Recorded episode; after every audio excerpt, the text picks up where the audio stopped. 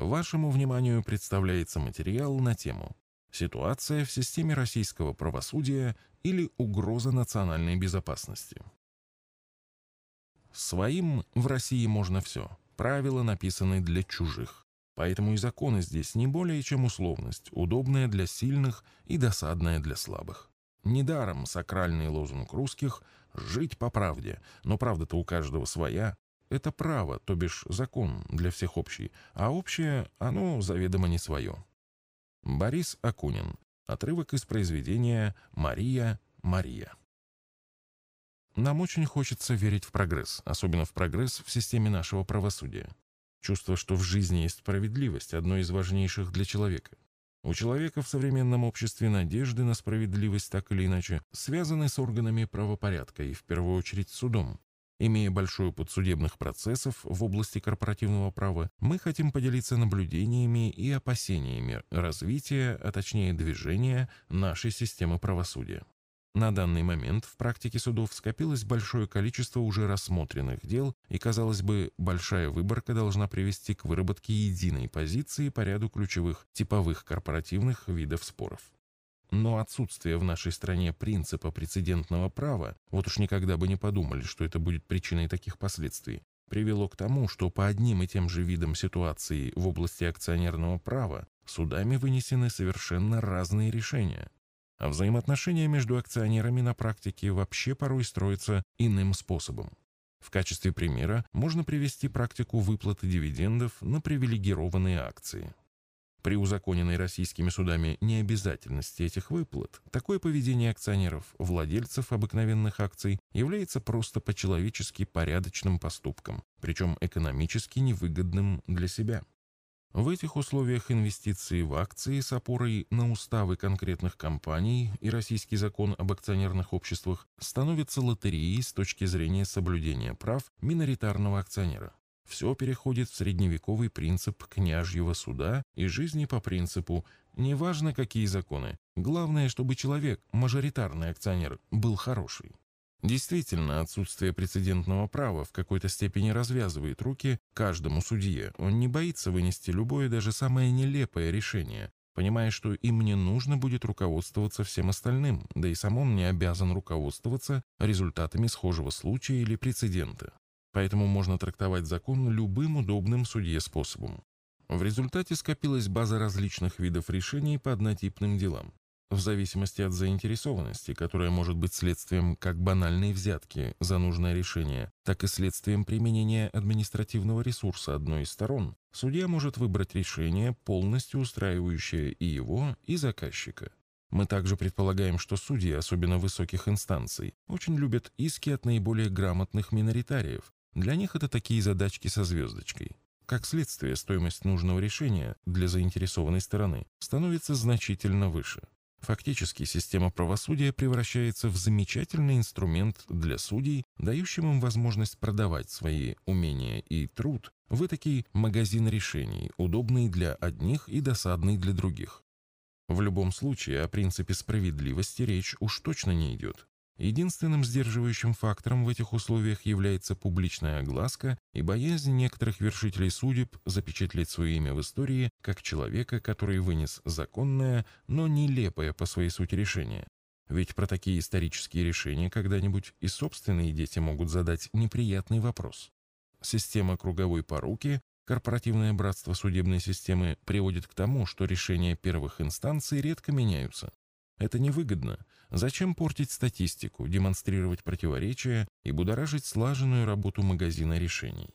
Получается парадокс. Самая слабая с точки зрения понимания смысла юридического права первая инстанция является определяющей и, по сути, главной. Верховный же суд просто может не взять дело в рассмотрение, то есть решить проблему способом «глаза не видят, душа не болит».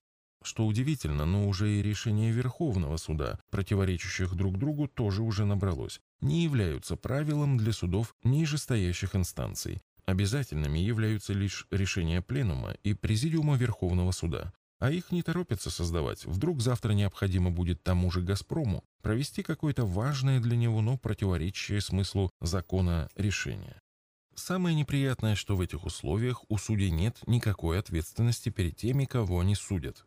Отсутствуют выборы, то есть обратная связь, корректирующая и развивающая судебную систему, от тех, для кого эта система существует. Судьи должны быть избраны гражданами, и это краеугольный камень правового государства. Любой иной способ формирования судов, несмотря на красивые внешние демократические атрибуты, превратится в княжий суд и или коррупционную систему использования записанных законов. Действительно, в чем толк существования законов и системы правосудия, если люди не верят в справедливость судов и не могут выбрать личностей, которым доверяют вынесение судьбоносных решений? Любой закон, даже самый прогрессивный, не имеет никакого значения без правильной, однозначной и последовательной трактовки, а также реализации его положений на практике. Именно поэтому в нашей стране на суды многие не рассчитывают, а пишут письма президенту и другим сильным мира сего. Именно поэтому многие судебные процессы превращаются просто в цирк и формальную процедуру, дающую потом возможность нечистым на руку и сердце прикрыться по несправедливому действию формулировкой «законный». Сложившаяся система только выглядит удобной для людей, пользующихся преимуществами такой системы правосудия. На самом деле она очень опасна для общества и государства в частности. Такое положение вещей – неизбежный путь к хаосу. Современное общество, не средневековое, не может жить в таком миропорядке. Людей при невозможности добиться справедливости такая система правосудия толкает на решение вопросов насильственным путем. Изменение решений посредством выхода на улицы. Рождает ненависть и стимулирует желание вершить справедливость собственными руками.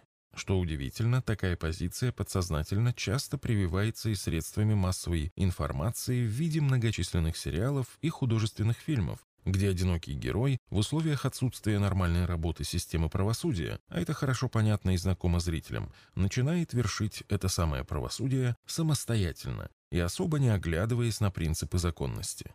Такое положение вещей может привести к катастрофическим последствиям. Это ярко демонстрирует пример Украины, Мусорная иллюстрация чего только стоит. В результате порядка и законности станет еще меньше. То есть получается обратная ситуация. Чем более ручная система правосудия и удобное узаконивание каких-либо действий для как бы обеспечения порядка, тем выше в конечном итоге риски наступления именно беспорядка, причем в его крайнем проявлении. Именно об этом должна думать власть, выстраивая систему правосудия.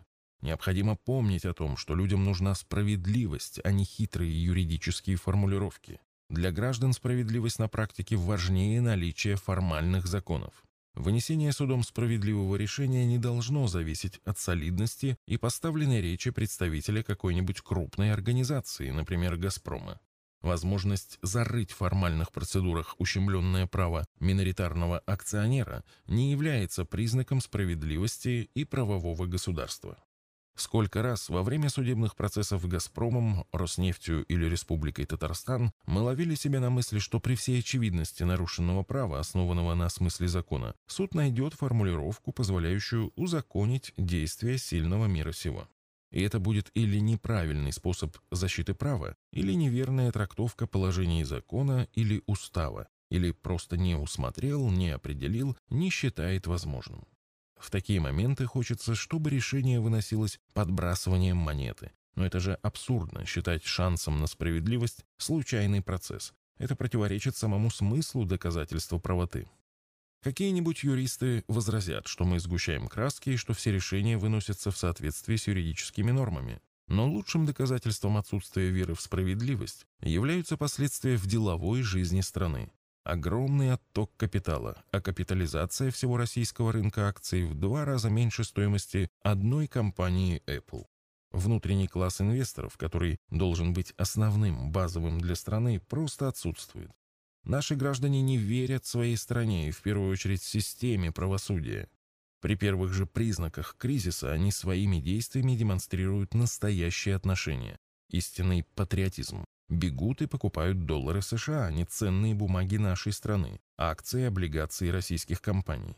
Получается, своими действиями государство последовательно делает из собственных граждан пятую колонну огромного масштаба. Российскому правосудию не следует путать причину со следствием. Не люди живут для законов, а законы существуют для людей. Именно законы вторичны, именно они и их исполнение должны обеспечивать комфортную жизнь всех без исключения граждан.